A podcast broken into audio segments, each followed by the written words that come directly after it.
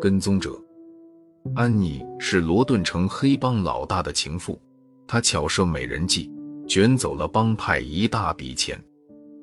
这天，安妮正开着一辆从黑市买来的套牌车，赶往最近的港口。她打算伺机偷渡出境，从此就逍遥了。然而，没开多久，安妮发现有一辆黑色汽车紧紧地跟着她。他开得快，黑色汽车也开得很快。他把车速降下来，那辆车也跟着慢下来。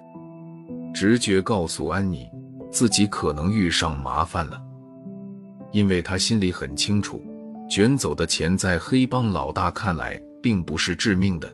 自己知道太多黑帮的内幕。这才是最让黑帮老大心里不安的。安妮觉得，如果再开下去，天黑了会更危险。见路边有一家小旅馆，他索性停了下来，心想人多一点的地方安全一些，然后再找机会摆脱跟踪者也不迟。旅馆对面有一个简陋的停车场，安妮把车停好，匆匆走进了旅馆，招呼老板说：“你好。”我想要一个房间。旅馆老板的笑容很和蔼，他说：“当然可以，不过请先登记一下个人信息。”安妮递上了一张假证件。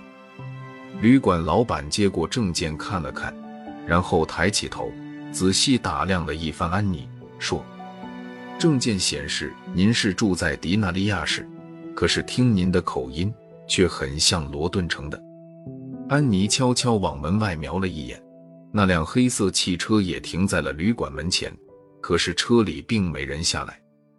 安妮有些焦躁，不耐烦地回答：“我是哪里的口音，应该不影响我住店吧？”旅馆老板笑笑说：“当然不会，楼上两百零二房间，请拿好您的钥匙。”安妮刚进房间没多久，就听见楼道里有动静。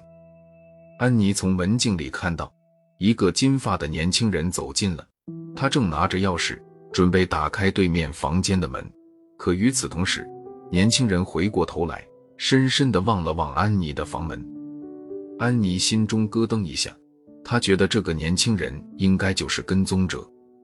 整整一个晚上，安妮都没怎么睡觉，她很担心有人会突然闯进来干掉自己。第二天。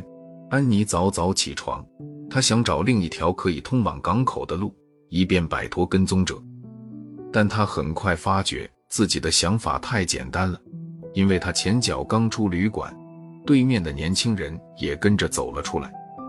安妮的心砰砰直跳，感觉自己的处境十分危险。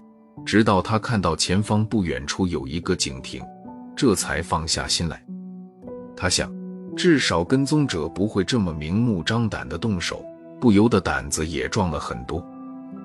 突然，安妮停下脚步，转过身，紧紧盯着跟踪她的年轻人。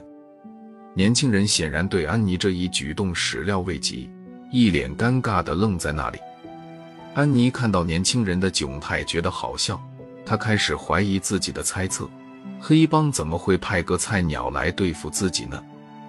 于是。安妮故作轻松地调侃道：“先生，您好像跟踪我很久了。如果您是因为喜欢我才跟踪我的话，那么很遗憾地告诉您，我已经有丈夫了。”年轻人的脸变得更红了，支支吾吾地说：“没没，只是顺路。”就在这个时候，只听“啪”的一声，一把水果刀从年轻人身上掉了出来。年轻人赶紧捡了起来，解释道。口口袋漏了，然后匆匆的转身跑掉了。看到这一举动，安妮再次提高了警惕。看来这个家伙真有可能是个危险分子啊！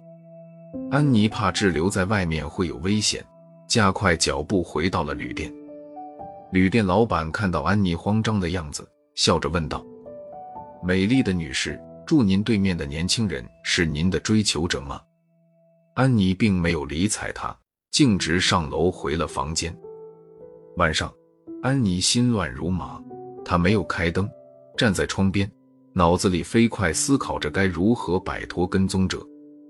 窗口的位置正好可以清楚地望见停车场。忽然，安妮发现她的车后面隐约有个人影，还有一束手电式的亮光晃来晃去。难道有人偷车？安妮一惊，披上衣服，匆忙地下了楼。待安妮走近，那个鬼鬼祟祟的人也不禁吓了一大跳。在昏暗的灯光下，安妮看清了，就是那个跟踪自己的年轻人。安妮鼓起勇气质问道：“你到底是什么人？”年轻人看到突然出现的安妮，一句话也没说。就慌慌张张地跑回了旅店。安妮起了疑心，年轻人会不会在自己的车上做了什么手脚？于是，她仔细查看了汽车底盘，果然发现了一个小铁盒子。安妮知道这是汽车炸弹的底座，给敌人车上安装汽车炸弹是黑帮暗杀的常用手法，于是她更加确信。跟踪者一定是黑帮派来的杀手无疑。安妮七手八脚地拆掉底座，暗自庆幸自己及时发现，否则第二天她只要一发动车子，瞬间就会粉身碎骨。回到房间，安妮思来想去，觉得必须先下手干掉跟踪者，自己才能顺利出逃。于是，她翻出了一个玻璃瓶。里面装着足以让人丧命的毒药。安妮把毒药掺在了饮料里，准备在明早旅店送餐时偷偷替换下来，让旅店老板把有毒的饮料送进年轻人的房间，这样就可以杀人于无形之中了。安妮正盘算着，门铃响了。透过门镜一看，敲门的正是那个年轻人，这让安妮大感意外。她隔着门问。这么晚了，您有什么事？年轻人低声说：“请您把门打开，我有事想跟您商量。”安妮不想开门，正想用什么理由推辞，这时楼下传来哈哈大笑的声音，那是旅店老板在看电视。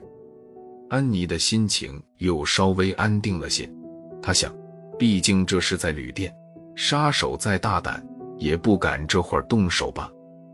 透过门镜，安妮看到年轻人低着头，不停地舔着自己的嘴唇，欲言又止。突然间，一个绝妙的念头划过了她的脑海。安妮把门开了一条小缝，挤出一丝微笑，说：“不如你先喝点饮料吧，然后我们再谈事情。”安妮顺手把有毒的饮料递给了年轻人，年轻人似乎觉得受宠若惊。接过饮料，一饮而尽。安妮没想到自己的计划竟然这么容易得手，可能因为药毒性很大，年轻人还没来得及说话，就捂着肚子倒在地上，不一会就没呼吸了。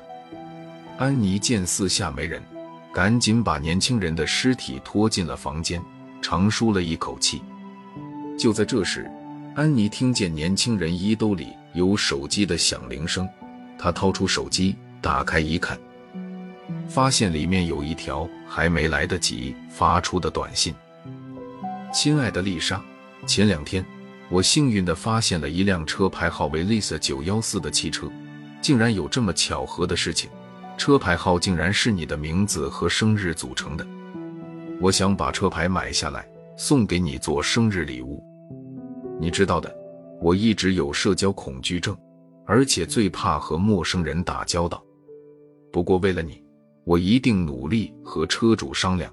爱你的波尔。Lisa 九幺四正是自己开的套牌车的车牌号。天哪，自己竟然杀了一个无辜的人！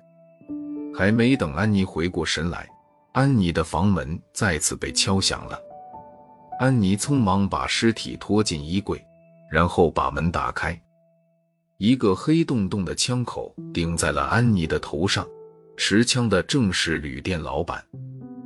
安妮至死也想不到，这家旅店是黑帮洗钱的地方，旅店老板才是黑帮中有名的杀手。从安妮进入旅店，老板就认出了安妮，只是苦于年轻人一直跟在安妮左右，旅店老板又摸不清年轻人的身份，怕是警方派来的卧底，才迟迟不敢动手。